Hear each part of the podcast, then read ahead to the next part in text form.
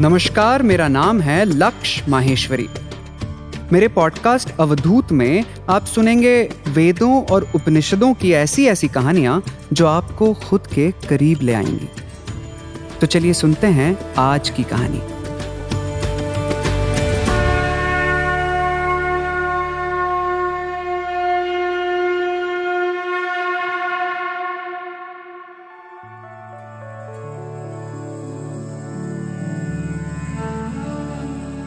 एक बार एक ब्राह्मण ज्ञान की तलाश में अपने गुरु को ढूँढने निकला और जा पहुँचा एक आचार्य के द्वार पर।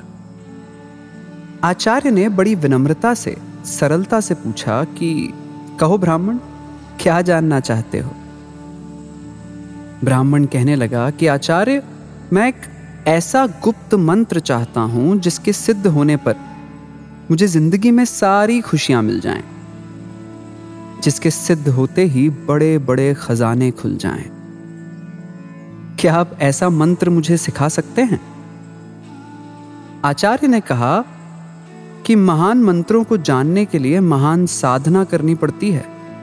क्या तुम कड़ी साधना करने के लिए तैयार हो ब्राह्मण? बहुत खुशी से मुस्कुराते हुए ब्राह्मण ने कहा, हाँ, मैं तैयार हूँ। तब आचार्य ने कहा कि उसके पहले कुछ वर्ष आश्रम में रहकर साधना करो। उसके बाद मैं तुम्हें वो मंत्र बता दूँगा। समय बीतता चला गया। वर्षों तक आचार्य ने ब्रह्मचारी को शास्त्रों की शिक्षा दी, मगर वह मंत्र नहीं बताया। अब वो ब्राह्मण बहुत उतावला होने लगा था। एक दिन उससे रहा नहीं गया, और उसने अपने आचार्य के पास जाकर पूछ ही लिया। ब्राह्मण कहने लगा कि आचार्य, वर्षों तक मैंने आपके साथ रहकर अध्ययन किया, मगर आपने वो मंत्र मुझे अभी तक नहीं बताया।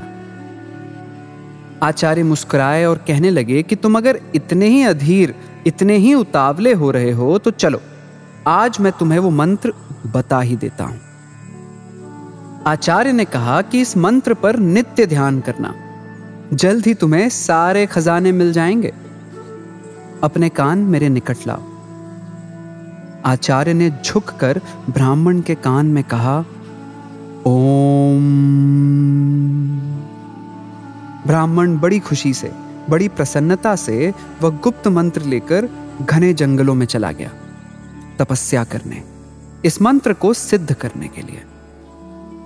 ब्राह्मण अपनी तपस्या में डूबा ही हुआ था और ओम ओम का जाप कर ही रहा था, कि उसे आसपास से भी ओम की ध्वनि सुनाई देने लगी। पहले उस ब्राह्मण को लगा कि कहीं उसने यह मंत्र सिद्ध तो नहीं कर लिया। मगर जब आसपास जाकर देखा तो दूसरे योगी और तपस्वी भी ओम का ही जाप कर रहे थे। बड़ा निराश सा वो ब्राह्मण वापस गाँव की तरफ़ आया। गाँव में आकर देखा और पाया कि ओम कोई गुप्त मंत्र था ही नहीं। यहाँ तो लोग अपने नाम से पहले भी ओम लगाते हैं और अपने नाम के बाद भी ओम लगाते हैं। कोई काम शुरू करने से पहले भी ओम का उच्चारण करते हैं और काम खत्म करने के बाद भी ओम का उच्चारण करते हैं? ब्राह्मण निराश हो गया।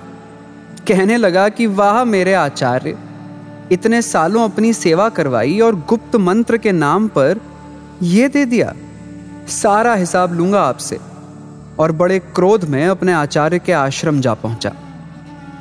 आचार्य आचार्य, चिल्लाता हुआ वह ब्राह्मण आश्रम पहुँचा और क्रोध में अपने आचार्य को कहने लगा कि वर्षों तक मैंने आपकी सेवा की और उसका यह फल? मैंने आपसे गुप्त मंत्र मांगा था, पर यह मंत्र है जो हर कोई जानता है।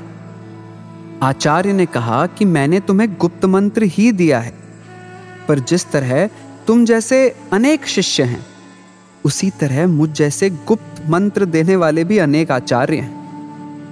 पर फिर आचार्य ने कहा कि तुम्हें देने के लिए मेरे पास एक और गुप्त मंत्र है, मगर वह पाने के लिए तुम्हें मेरा एक काम करना होगा।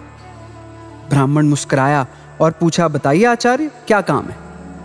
आचार्य अपने कमरे में जाकर वापस आए, हाथ में एक बड़ा सा पत्थर लेकर, और ब्राह्मण से कहा कि मेरे आचार्य ने मुझे यह गुप्त मंत्र मेरे मांगने पर दिया था, जो मैं आज तुम्हें दे रहा हूँ।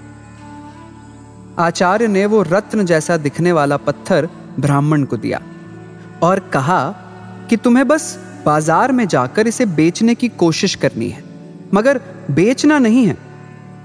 तुम अगर इस पत्थर का सही मूल्य, सही कीमत पता करके वापस आ गए तो मैं तुम्हें वह दूसरा मंत्र बता दूँगा। बड़ी खुशी से, उत्साह से ब्राह्मण बाज़ार की ओर चल पड़ा। ब्राह्मण एक सब्ज़ी की दुकान पर पहुँचा। पत्थर दिखाकर कहने लगा कि मैं यह बेचना चाहता हूँ। तुम इसके बदले में जो चाहे दे दो। सब्ज़ी वाला कहने लगा कि यह पत्थर मेरे किस काम का? हाँ, किलो भर का लगता है। वज़न करने के लिए इसका इस्तेमाल कर सकता हूँ। चाहो तो एक शेर, दो शेर, सब्ज़ियाँ ले जाओ और पत्थर छोड़ जाओ। ब्राह्मण कहने लगा कि बस शेर, दो शेर। इस पत्थर की इतनी ही कीमत है। दुकानदार क्रोधित हो गया कि अब क्या पूरी दुकान दे दूँ तुम्हें? चलो भागो यहाँ से। निराश सा ब्राह्मण पत्थर लेकर अब एक चाकू और छुरी की दुकान पर पहुँचा। पत्थर दिखाकर कहता है कि इसका क्या मूल्य है, बता सकते हो? मैं इसे बेचना चाहता हूँ। दुकानदार कहने लगा कि ब्राह्मण देवता, यह पत्थर तो मेरे सिर्फ़ चाकू या छुरी को धार करने के काम आएगा। चाहो तो बदले में एक छुरी ले जाओ। ब्राह्मण सोच में पड़ गया कि एक शेर, दो शेर सब्ज़ी या एक छुरी जितनी कीमत का यह पत्थर मेरे आचार्य ने इतना संभाल कर क्यों रखा है? अब ब्राह्मण पत्थर लेकर एक कपड़ों की दुकान पर पहुँचा और कहने लगा कि मुझे पत्थर बेचना है। दुकानदार कहने लगा कि सुबह सुबह ठगों से पाला पड़ गया। चल भाग यहाँ से। ब्राह्मण सोचने लगा कि इस दुकानदार के लिए पत्थर का मूल्य कुछ भी नहीं है। निराश था ब्राह्मण, अपना पत्थर लिए वहाँ से भी लौट गया। अब ब्राह्मण पत्थर लेकर एक जौहरी के पास पहुँचा, जो रत्नों का कारोबार करता था। जौहरी ने ब्राह्मण से पूछा कि तुम्हें यह पत्थर कहाँ से मिला? ब्राह्मण कहने लगा, तुम्हें इससे क्या? तुम बस इसका मूल्य बताओ। जौहरी कहने लगा कि यह पत्थर सिर्फ़ बहुत बड़े धनवान या किसी चोर के पास ही हो सकता है। ब्राह्मण कहने लगा कि पत्थर मुझे मेरे आचार्य ने दिया है। तुम्हारे हिसाब से इसका मूल्य कितना होगा? जौहरी कहने लगा कि मैं तो एक छोटा मोटा सा जौहरी हूँ। पर मेरे अनुमान से बड़े बड़े जौहरी भी इस पत्थर का मूल्य नहीं बता पाएँगे। जितना मैंने अपने बाप दादाओं से सीखा है उससे मैं इतना ज़रूर कह सकता हूँ कि यह बहुत ही दुर्लभ रत्न है। ज़रूर किसी बड़े से सम्राट ने तुम्हारे आचार्य को गुरु दक्षिणा में रत्न दिया होगा। मैं तो क्या बड़े बड़े शहरों में और राजधानी में भी इस रत्न का मूल्य कोई नहीं बता सकता। अचंभित ब्राह्मण भागा भागा अपने आचार्य के पास पहुँचा। कहने लगा कि जौहरी इसे बहुमूल्य बता रहा था। और दूसरों के लिए यह सिर्फ़ एक पत्थर। आप जानते थे कि यह पत्थर इतना मूल्यवान है। फिर भी आपने मुझे इसे बेचने के लिए क्यों भेजा? आचार्य ने कहा, ताकि तुम ओम मंत्र का मूल्य जान सको। जैसे इस पत्थर का मूल्य हर कोई नहीं जान सका, यानी इसका मूल्य गुप्त है, और कोई इसे आँख नहीं सकता। केवल पारखी आँखें ही पहचान सकी कि यह पत्थर नहीं, एक रत्न है।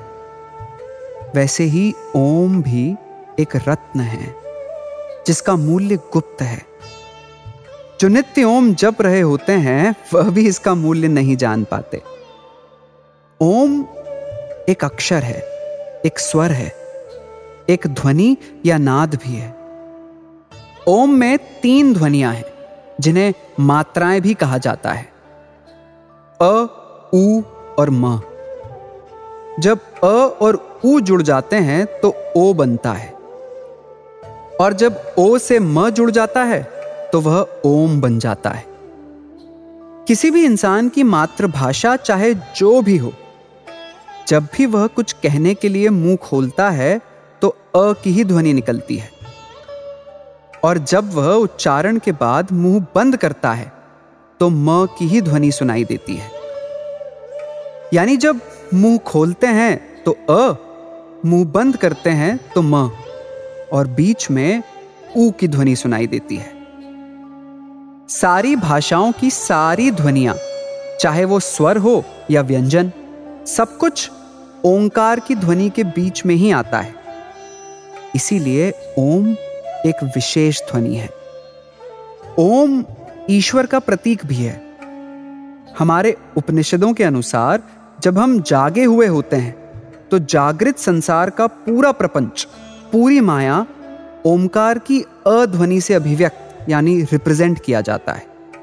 सभी स्वप्न संसार की माया, यानी जब आप सोए हुए होते हैं, जब आप सपने देखते हैं तो सारे संसार का सारा प्रपंच, सारी माया ऊ मात्रा से रिप्रेजेंट किया जाता है।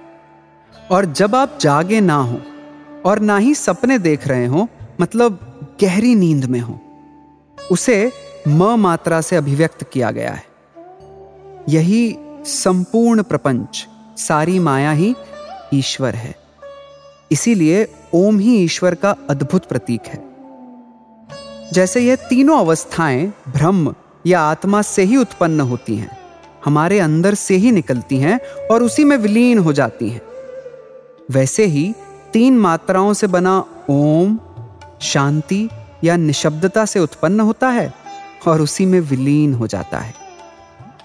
इसीलिए दो ओम शब्दों के बीच की निशब्दता, शांति, जिसे अमात्रा भी कहते हैं, वह निर्गुण ब्रह्म का ही प्रतीक है।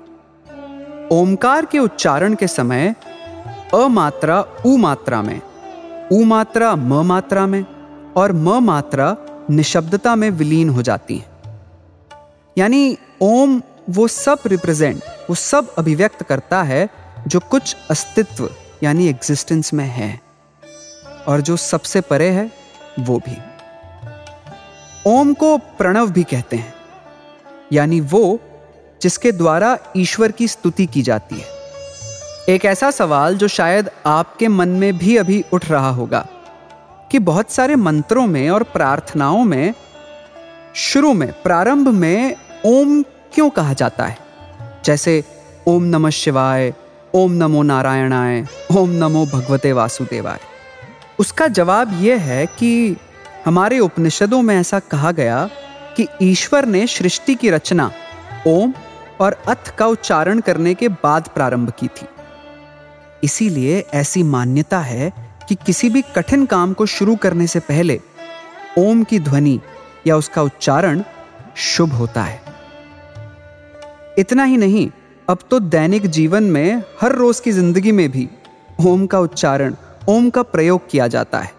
जैसे हरिओम तो इसीलिए ओम सब कुछ व्यक्त करता है। जीवन का लक्ष्य और उस लक्ष्य तक पहुँचने का साधन भी। सारी सृष्टि, पूरा जगत और उसका सच भी। ओमकार धनुष है, जीवात्मा बाण है और अक्षर ब्रह्म उसका लक्ष्य कहा गया है। बड़ी सावधानी से उस लक्ष्य का वेद करना चाहिए और लक्ष्य वेदन के बाद बाण के समान लक्ष्य के साथ एक हो जाना चाहिए। ओम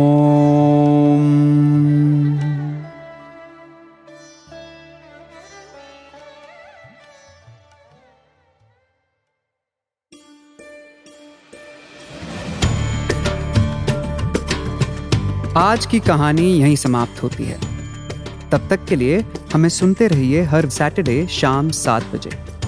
सब्सक्राइब करें बिंच पॉड्स या आपके पसंदीदा पॉडकास्ट ऐप पर।